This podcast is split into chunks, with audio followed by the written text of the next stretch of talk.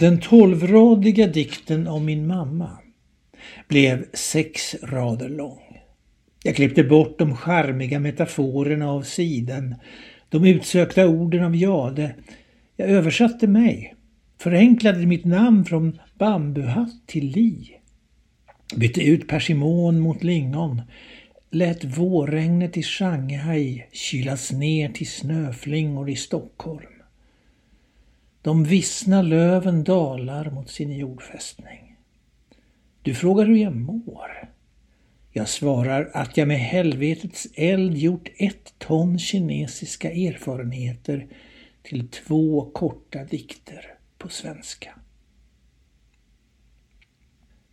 När jag häromsistone läste Lilis nya dikter ur samlingen Där blicken stannar kompletterade med de reviderade samlade dikterna ifrån Sömnlös till ursprunget tyckte jag mig avläsa en allt starkare och mer ofrånkomlig ödslighet.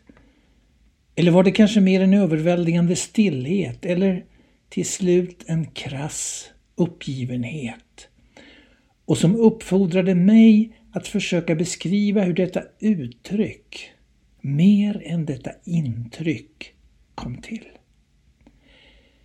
Jag ville samtidigt till varje pris undvika att etablera en gängse precisering av sinnesrörelserna i Lilis poesi, utan att därmed undvika eller förneka känsloinnehållet. Det var den emotionella geometrin snarare än den känslomässiga dynamiken jag ville hitta fram till. Alltså hade jag föresatt mig att till varje pris sky igenkännandets outtröttliga hypokondri. Alltså, för att kringgå tvärtommandets desperation tog jag min tillflykt till Wang Wei's modernistiska analytiska version av klassisk kinesisk poetik. Att påstå att det valet inte hade något att göra med Lilis ursprung från Shanghai vore ju en usel undanflykt. Men lika väl som att någon i den kinesiska ändan av den poesikritiska symptoten kunde ta Aristoteles poetik som utgångspunkt för att beskriva den försvenskade, occidentaliserade Lilis dikter, är det inte konstigare att jag för samma ändamål tar stöd av en kinesisk tänkare. I det sammanhanget är det ju dessutom inte Lili, utan jag som ska vara kinesen. Wang Weis favoritfilosof var dessutom, och inte för det inte, Emanuel Kant, även om Schopenhauer sannolikt stod hans buddhistiska övertygelse närmare.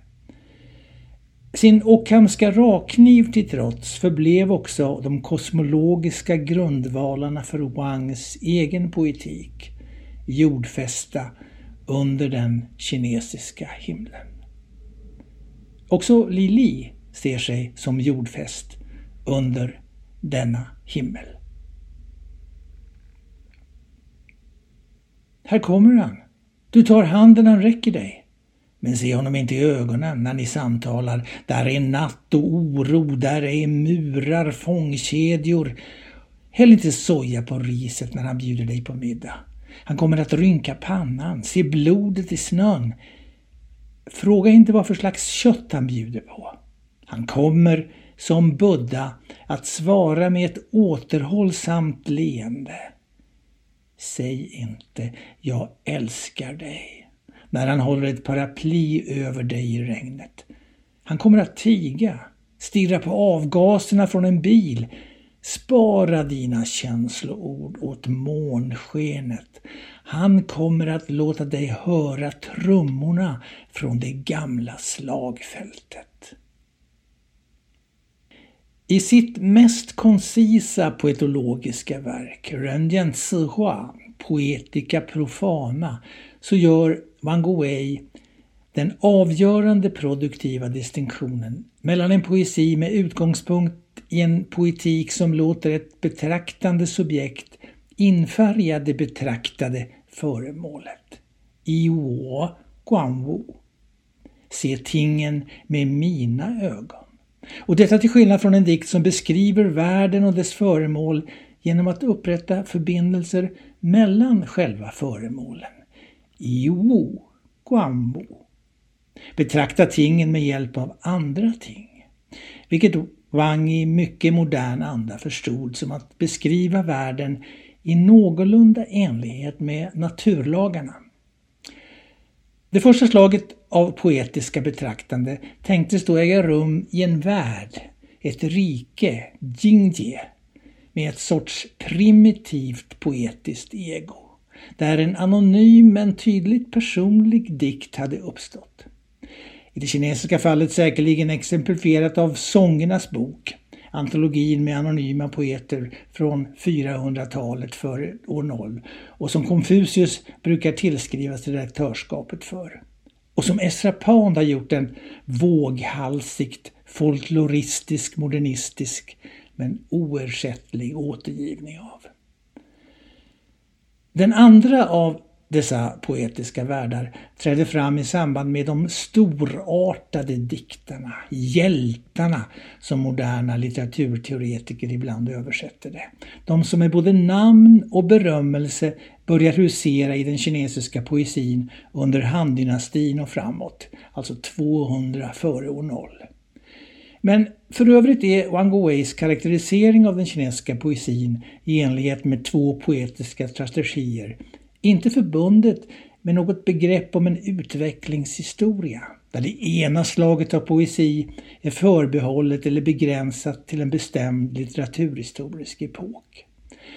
För Wang utgjorde den här distinktionen därmed ingen stringent epistemologisk distinktion. Han ser det uppenbarligen mer som ett sätt att beskriva en mentalitetshistorisk utspridning skönjbar inom den kinesiska poesins historia. Än som en orubblig dikotomi mellan två världsåskådningar. Wang Weis poesihistoria är pragmatisk, icke-kronologisk, som det mesta av kinesisk historiografi. Wang bildar också sin teori tätt intill läsningen av klassisk poesi där varje påstående om poesins natur åskådliggörs med citat ur den kinesiska litteraturens outsinliga förråd av Jingdian Mingyu, klassiska one-liners. Och i slutändan framstår distinktionen framförallt som en åtskillnad mellan olika poetiska skolor. Alltså, för att föreställa oss Lilis poesi i enlighet med den klassiska poetiken måste vi se diktens föreställningsram som ett landskap, en plats, en belägenhet. Det Wang Guwei uppfinningsrikt kallar Jingye, ett rike.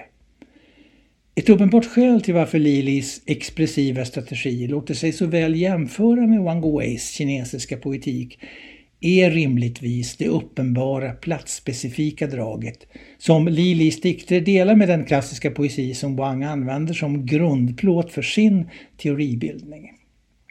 Poeter som Li Bai och Du Fu, som Lili också skrivit dikter om, befann sig alltid på bestämda platser.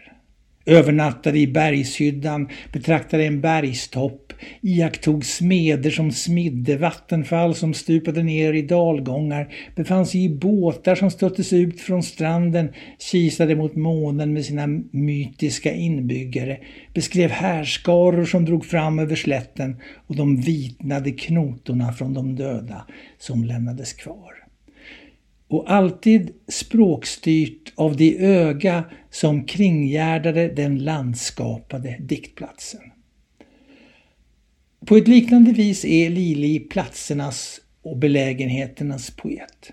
Dubbelt upp eftersom han håller sitt seende uppspänt mellan Stockholm och Shanghai för att också kunna singla ut sina verser till Gotland, Peking, Venedig, Albanien, Egypten, Kreta, Klagomuren och ofta nog bara ett landskap per se.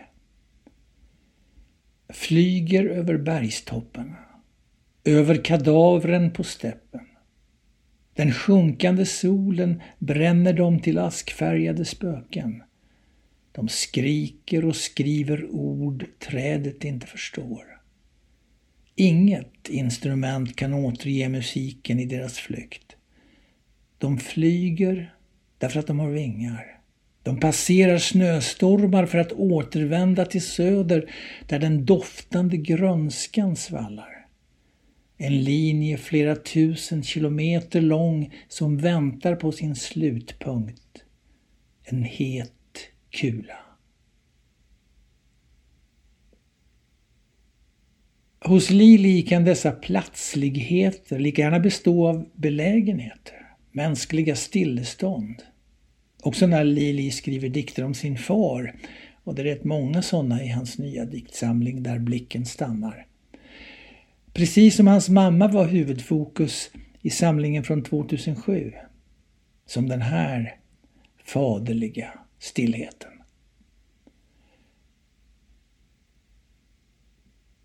Du öppnade fönstret.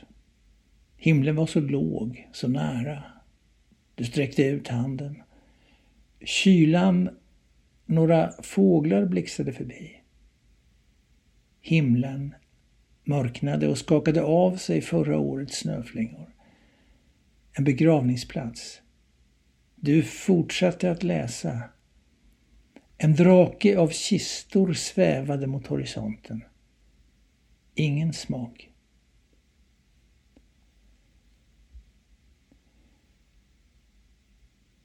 Hur som helst så slipper jag utifrån en sån läsning beskriva familjealbumet som om det bestod av dikter om fadern, om modern, om brodern, om systern, om barnen, om hustrun.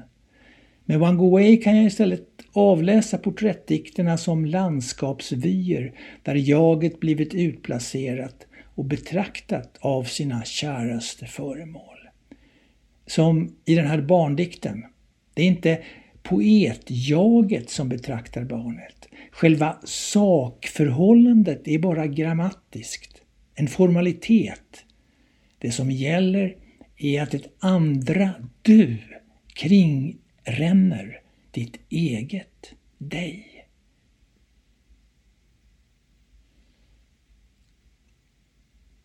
Du äter jord från en blomkruka. Du gråter. Jag tänder lampan. Titta ljus. Du stirrar. Så som jag stirrar på den rullande tärningen. Buddha-tempel och kyrkor. Öst och väst. Din gråt binder dem samman. Månen stiger ur dina tårar. Du stoppar bäret du plockat i munnen, tar ut det, lägger det i min mun som vore du den zenmästare jag alltid velat träffa. Samtidigt vore det ett misstag att begripa det här poetiska landskapandet som en genremässig enhetlighet. Där alla dikter är uppställda efter en och samma mall eller tar sin utgångspunkt i en gängse poetisk geografi dit den ständigt återvänder. Den landskapande diktens essens återfinns inte i formen eller strukturen. Hos Lili finns diktsvit och haiku, minnesporträtt, porträttdikt, minnesdikter, drömdikter, metadikter och till och med landskapsdikt. Långa, korta, deskriptiva, dialoga. Ingenting är genremässigt givet. Det här är inte heller en poesi som litar till en sensuell vibration eller ett brinnande budskap eller en peripeti där förlåten plötsligt faller och avslöjar sanningen. Vad dikterna har gemensamt är att de alltid är föreställda i kraft av blickens stillhet. En sån föreställning av dikten som ett rike sammanhållet av en landskapad föreställningsram blir allt, allting, allesammans föremål i förhållande till varandra.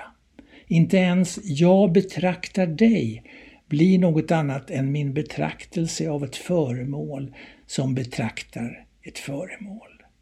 Subjektets privilegierade position avskaffas och ersätts med en sorts landskapad stillhet utifrån vilken föremålen, varelserna, vi kringsynar övriga föremål utan att behöva tillförsäkra sig någon hegemoni. För den Van Gogh som i sin tur hade ärvt grundplåten till sin poetik från den Chan-inspirerade Yen var denna stillhet, som Wang själv i modern mening tolkade som en efterlevnad av naturlagarna, ett kriterium på en poesi som hade befriat sig från sitt störande subjekt.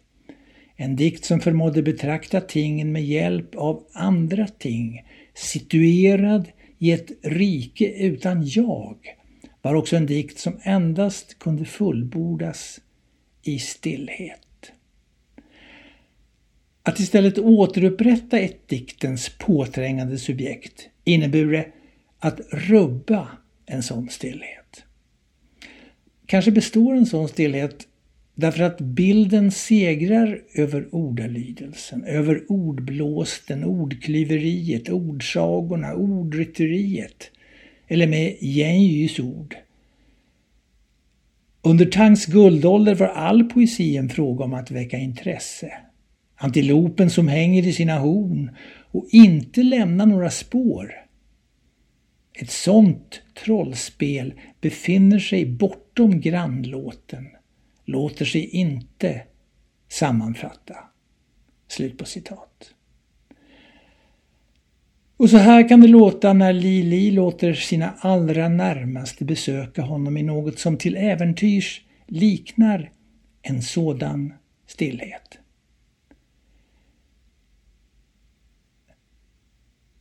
Jag drömde att jag gifte mig med en björk, fick barn starkare än mig, med löv vassa som knivar.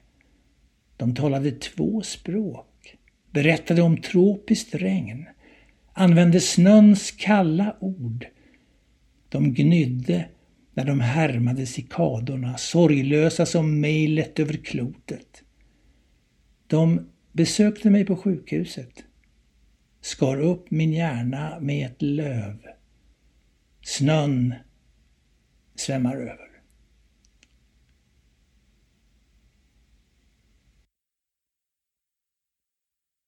Den här recensionen är originalpublicerad på www.ornenochkrakan.se under ansvarigt utgivarskap.